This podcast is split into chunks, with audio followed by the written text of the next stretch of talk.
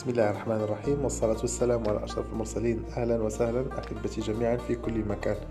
إن شاء الله العظيم سوف نقوم بسلسلة من البرامج التدريبية في مجال التنمية الذاتية وتطوير الذات لعلاج مجموعة من المشاكل في التفكير والتخطيط والمشاعر السلبية والتخلص من المخاوف وأشياء كثيرة إن شاء الله في هذا الصدد.